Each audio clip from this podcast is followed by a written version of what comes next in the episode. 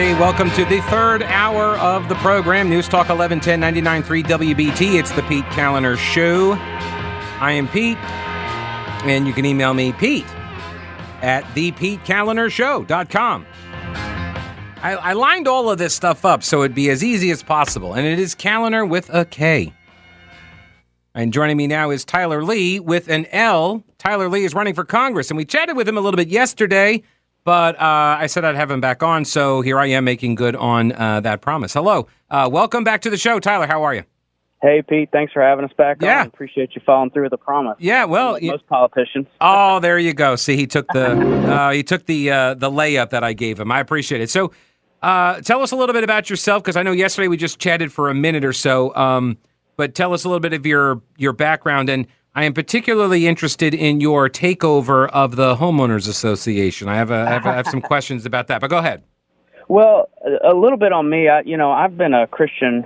Uh, grew up grew up in Virginia. Been a Christian uh, since I was since I was six years old. Lifelong conservative and a businessman for a decade. Graduated from Liberty University. Started one of the very first Sweet Frog frozen yogurt shops right out of college.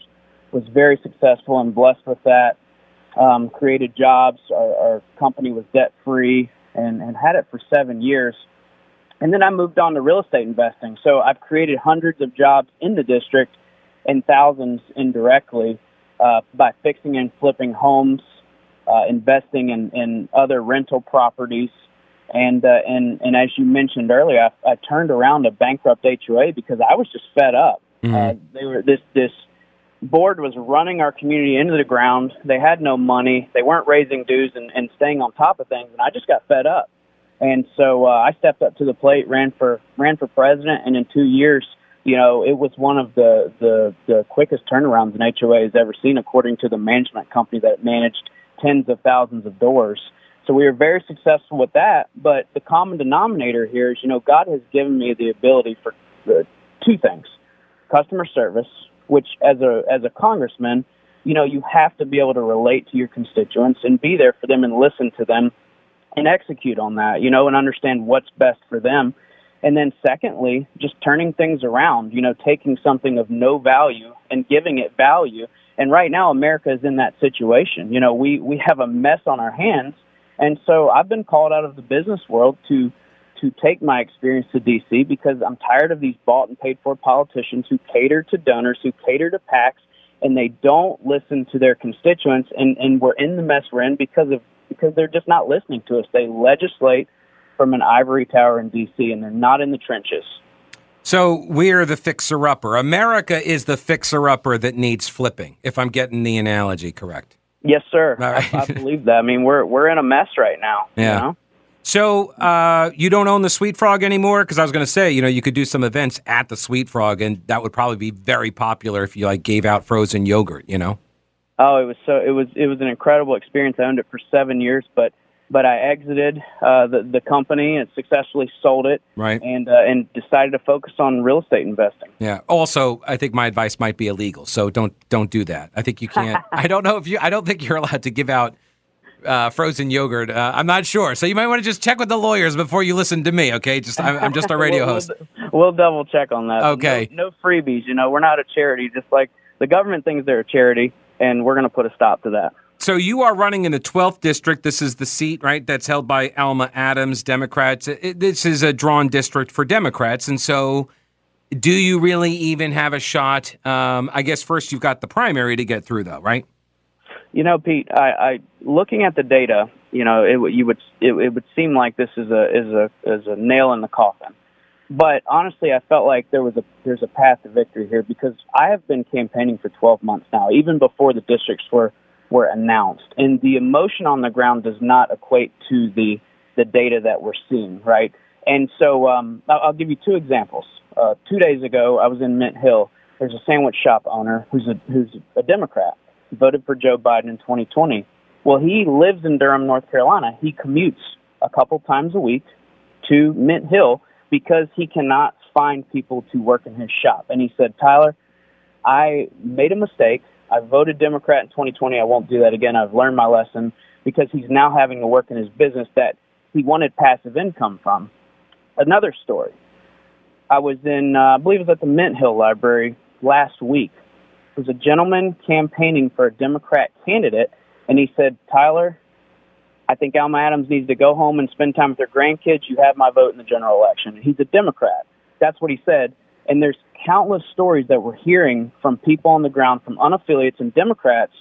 Uh, certainly, the Republicans, you know, we we believe they'll show up and support us, um, but but we just need to get them out and motivated, get them off the couch, show up to vote because we do outnumber them. But you know, I just need them to get out and vote. We can take the 12th district back. I think it's the best shot. We're in unprecedented times. People are feeling the squeeze from high gas prices. You know, that's not a blue or red issue. Mm-hmm. You're still paying $4 a gallon at the pump, no matter if you're a Democrat or Republican, and people are feeling the pinch and they're going to vote with their wallets in November. Yeah. So, do you have any kind of gauge um, from like just an internal polling and trend lines that you guys are looking at, or maybe you're not? I don't know. Uh, but do you, do you have any kind of a gauge though as to uh, what the issues are and how you are polling, and does that translate? D- d- does the, do the issues translate to your support? Is what I'm asking. So because a lot of times you can go out and you can talk to these individuals at the the library, at the shop, whatever, and I and I get that those are real people and those anecdotes do have some value. But if that's not a widespread trend that you're going to see turn out in the vote totals, then like it, then they're just anecdotes, you know. Yeah, what what we've seen the, the the turn from when I started 12 months ago. You know, election election integrity is, is obviously a, a big one in, in border security. You know, defending our border. But um, we're seeing the turn now that things have changed in 12 months. We're seeing the turn on the ground with inflation seems to be a, a common one. I mean, I, I, I met with an 80 year old woman uh, when we were door knocking, and and she said, "I can't go get a set another job mm-hmm. because I'm 80 years old." And so she's having to choose between food or gas or electricity bills. And, and that's what we're hearing. Secondly, crime. Crime is on the rise. You know, people want to live in safe neighborhoods. That, that again, that's not a red or a blue issue. That that people want to be safe. And and thirdly, you know, we are hearing from people that they do not want the government to co-parent with them. Now, federally, you know, we have a smaller percentage uh, that that we give to the states, but but still, you know, some of these grants we're told have CRT and other other things in them that uh, that these school boards don't agree with. So those are those are the top three issues that I'm hearing right now in the last three or four months. And then uh, obviously, like I said, election integrity. Mm-hmm. We need to win elections uh, and and certainly um, the border is, is, is huge. So those well, are probably the top five issues right now. Yeah, and it, I mean it would be nice too if the feds. Uh, I mean I know they're not you know overly or I shouldn't say over. They they shouldn't be involved in the education realm really at all. Uh, but uh, you know the least they could do is like not sic the FBI on parents that are mad about mask policy at the local school board. You know, maybe don't do that. That's a that would be I'm okay with just that first step, baby steps. I'm a pragmatist, you know. I, I try to find middle ground with people, so maybe they could just not start targeting uh, parents for protesting at school board meetings, and then maybe we can work on some of the bigger federal issues with education. I don't know, but but see, they keep poking the bear. You know, yeah. These, they, they the look at Virginia, look at the governor's race. You know, the mama bears showed up and voted. And so if these Democrats keep poking the bear, they're shooting themselves in the foot. So I'm not sure who's who's yeah. giving them these strategies, but they just seem absurd to me. Well, and they're really upsetting people. Yeah, it gives the Republicans the the lane of becoming the party for parents, and parents is not is not a, a, a defined sort of demographic that is limited to race and ethnicity and even you know gender or anything. Like parents are a huge group of people that everybody either is a parent or knows a parent or wants to be a parent. It's a very large demographic and it just seems like they are giving you that demographic. Yeah. I mean the democrats obviously are the best campaigners for us right now. So as painful as it is where we're at i don't want to see the country go down the tubes. But we I don't have any faith in the in the leaders of this country in the Democrat Party. So I believe it's just going to get worse before it gets better before November. So if they keep at this rate, I believe we'll beat Alma Adams. Uh, you know, we need people to show up and uh, be encouraged and get their friends out, tell their network to get out and vote, get off that couch because uh, this is the this is the best shot. You know, they redrew these districts, and and and the 12th is is is purple now. We've got some strong red areas like Mint Hill, um, Cornelius, you know, some some in Cabarrus there. So there's some really good areas where we're focusing and uh, we just need people to get out and vote. VoteTylerLee.com is the website, VoteTylerLee.com. Tyler, thanks for your time today. Appreciate it. Good luck on the campaign trail. Thanks, Pete. Appreciate it.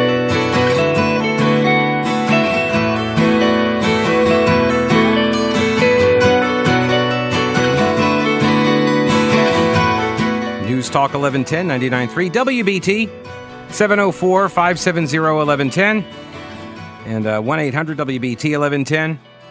Let me go over here to Steve. Yeah, hello, Steve. How is it going?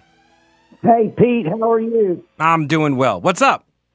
Hey, uh, I want to say first, I really appreciate the coverage you do on local and state politics. You just do a fantastic job with it. Thank you. I appreciate and, uh, it.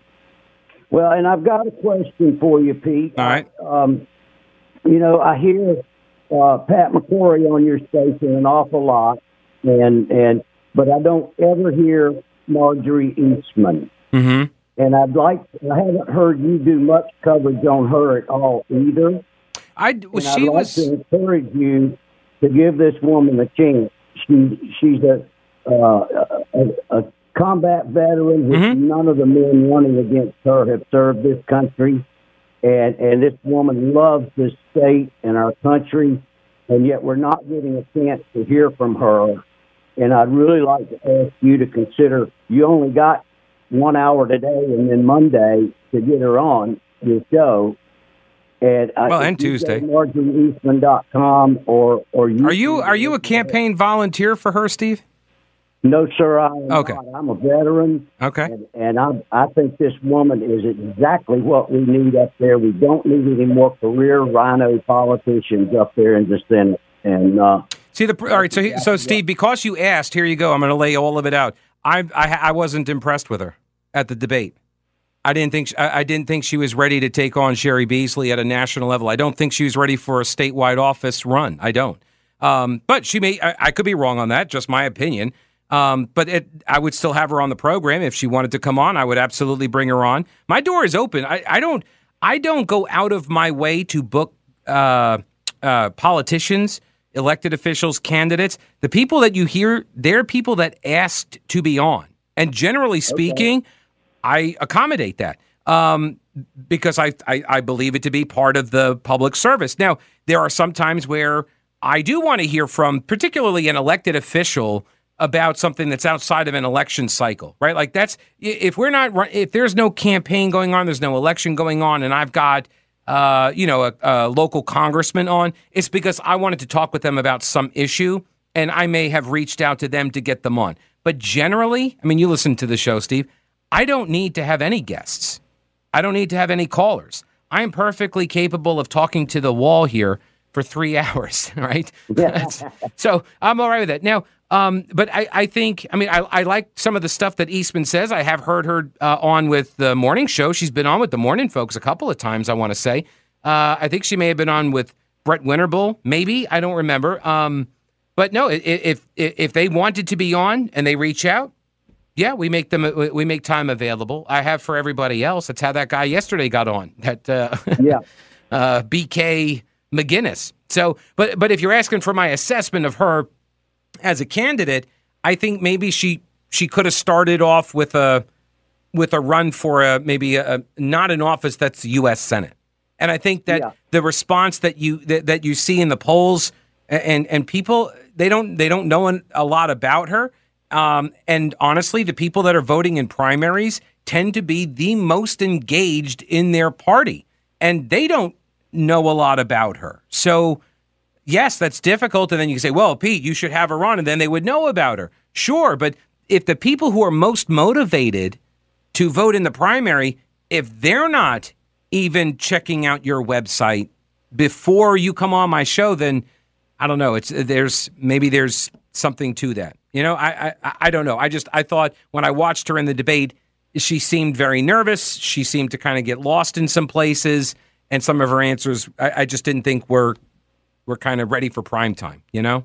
Yeah, I'm, I'm following you with that, and and and uh, but you got to consider he's a very newcomer standing up toe to toe with a couple of career politicians. I agree, and, and that's a hard place to be. Yeah, yeah. And, and another thought here: in North Carolina, there are seven hundred thousand veterans in this state, mm-hmm. and if they could if they could get behind a fellow veteran, they'd blow Patton's head completely out of the water.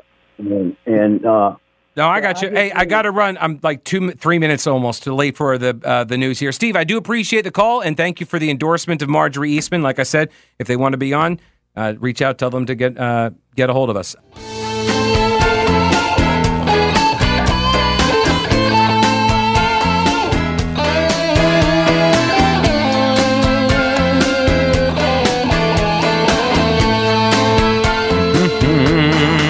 Talk 1110, 99.3 WBT. Got a uh, tweet here. It's a Pete tweet from Deacon who says, I've been in District 12 for six years. Alma Adams has got to go.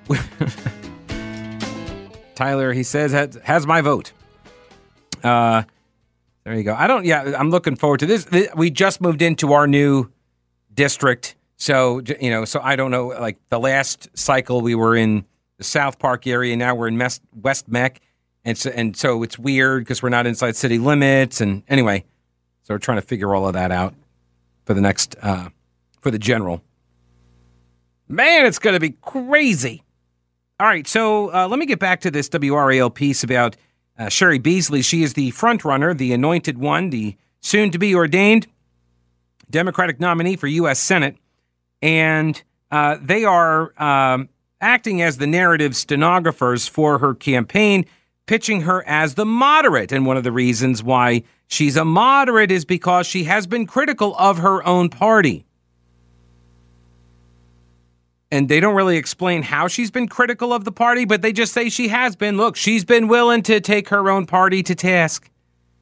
And also that she doesn't uh, she doesn't show up with the uh, when the Biden and the Harris folks come to town. And that is supposed to mean what exactly? Because Beasley has said scheduling conflicts prevented her from attending. Scheduling conflicts. So, in other words, if there was no scheduling conflict for literally every time Biden and Kamala Harris come to town, every single time there's a scheduling conflict. But if there wasn't a scheduling conflict for any of those visits, that she totally would have been seen with him and gotten her picture taken with the president. Is that right? I just want to be clear. What is WRAL trying to tell me? No, they're trying to gaslight me. That's what's happening. They also say absences that have been seen by some political observers as an effort to create separation from an unpopular president. no way! Who would say such a thing? Some political observers. You mean like every political observer? I would love to see a day in North Carolina political media where the people who are hired to cover politics are able to discern or decipher or figure out any kind of a political motivation that a Democrat might have for anything. They got the Republicans coming and going. They know every potential motive for everything a Republican does. They uh, they they will opine, they will speculate, they'll do the some say. They'll do this all the time. But when it comes to Democrats, like now some people say that she's just trying to distance herself. Some political observers. What's a political observer, by the way? Who who is that? Who's saying that? Most often, when you hear that type of language in a news story, that's the reporter saying that. That's the reporter saying something that they want to say without having to say, I said it, right? So they'll just say, some say, or some political observers. When obviously, obviously, every single visit that the president and the vice president make to the state and Cheri Beasley cannot be seen with them and she cites scheduling conflicts every single time and the president is underwater in the polling, and what, you can't find a single Democratic consultant? You can't find a single person to go on record and say, nobody wants to be seen with this president. You can't find anybody? Seriously? Beasley supports eliminating the filibuster because she's a moderate, you see. Don't you see? That's what moderates support blowing up the institution of the U.S. Senate. So she support. This is so stupid. Listen to this. This is this is why I call it gaslighting. The WRAL reporters here, Brian Anderson and Lena Tillett, they're engaging in gaslighting. They're trying to convince you that what you are seeing and what you are hearing is not actually real. Okay? Beasley supports eliminating the filibuster, they say. And then they define it the 60 vote threshold required in the U.S. Senate for most legislation, unlike some moderate members of her party. Oh, okay. So now she's she's got a position that's that's at odds with the moderates in her party. Okay. She opposes expanding the number of justices on the US Supreme Court, which is supported by more liberal Democrats. Hey guys, hey reporters, again, I'm about to float an idea here. Maybe there's a political motive at play. Just going to spitball here, but hear me out. So Beasley gets to say, I want to eliminate the filibuster, but I don't want to pack the court. So let's go ahead and eliminate the filibuster. Okay. That's a that's a more progressive, more left-wing idea than the moderates in the party, okay? So let's eliminate the filibuster. What do you think the next act is in that play? What comes next? Let's again, let's just let's just game theory this out for a second. What is the very next thing that Democrats do once they blow up the filibuster? Assuming they still have power, assuming Cheri Beasley is now one of the, you know, 50 plus 1 US senators and they control that chamber, what do you think they do after they get rid of the filibuster and can now just ram anything through with a 51 vote majority? That's right, they want to pack the court. That's what they're going to they've said they want to do it. 48 of them have already said they'll do it. So Beasley's like, oh, no, no. I, I, I totally would not vote for that. I would not. Well, okay. Well, what happens if Democrats end up with a 53 seat, 52 seat majority? Beasley says no. Manchin says no. And then every other Democrat says yes. Oh, you still get to pack the court. See, so blowing up the filibuster gets you to the thing that she says, oh, I totally wouldn't do that. And unlike many in her party, Beasley has not said whether she'd forgive any amount of college student loan debt. So she's not answering on one of the other. So you gave me three things. On one of them, you say, so she's to the left of the moderates. On the other thing, you say that she's among the moderates, although the first item will allow you to get around the moderates on the second item and then she's mum on the third. She does, however, support a woman's right to terminate a pregnancy, which is in line with her party, most Americans, and a plurality of North Carolinians, according to public polls. Gaslighting. I actually wrote this guy a letter, or a uh, not a letter, a tweet. I sent him a direct message, and I was like, "Do you understand how that undermines credibility of you and your organization, and why people on the right hold you in such contempt for this stuff?" News Talk 1110 99.3 WBT. Pete Kaliner here. Going into the weekend, got a little surprise for folks coming up here in a bit. Um, going over this WRAL story, though. Cheri Beasley purporting to be a moderate, WRAL doing its best to carry that water for her. Uh, and says that uh, she does support a woman's right to terminate a pregnancy, which is in line with her party, most Americans, and a plurality of North Carolinians. See, that's not exactly entirely correct.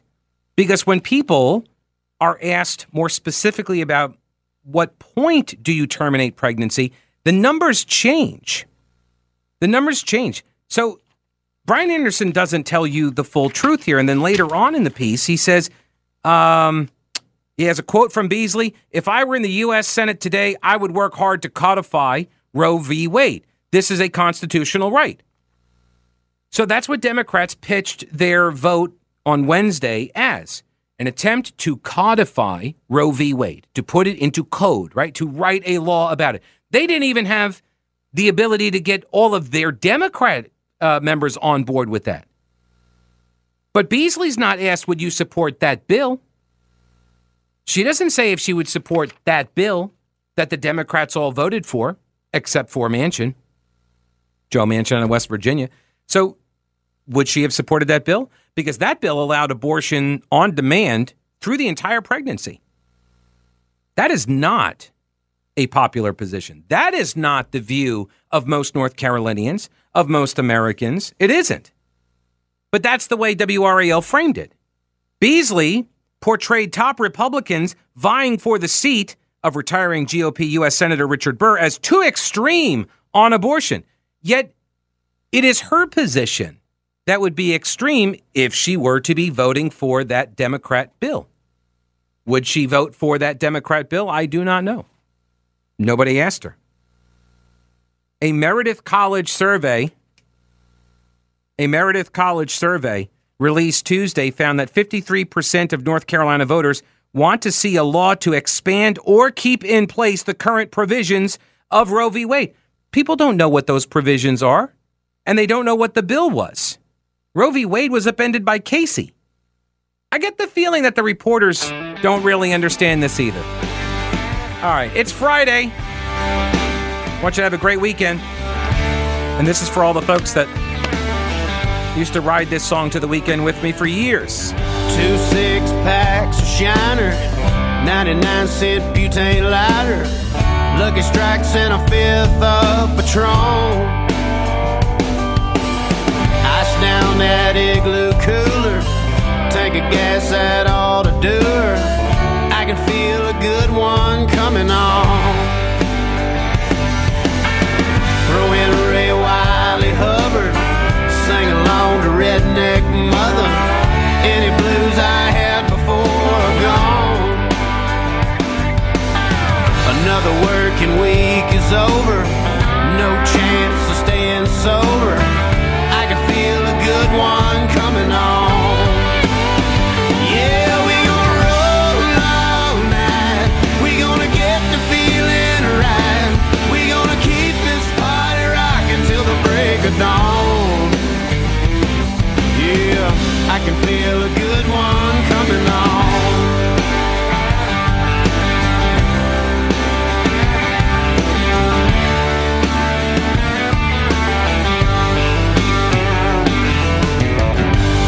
Blondes in a ragtop Mustang followed us down to the lake and didn't have to think about that too long.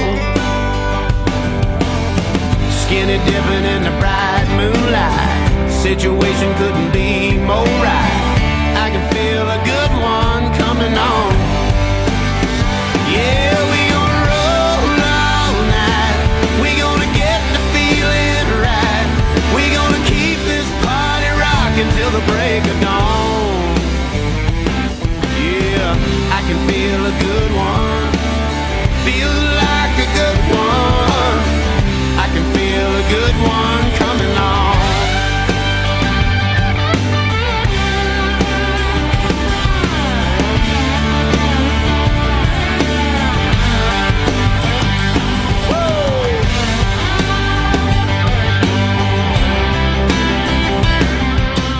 All right, so remember, Brett Winterble coming up next.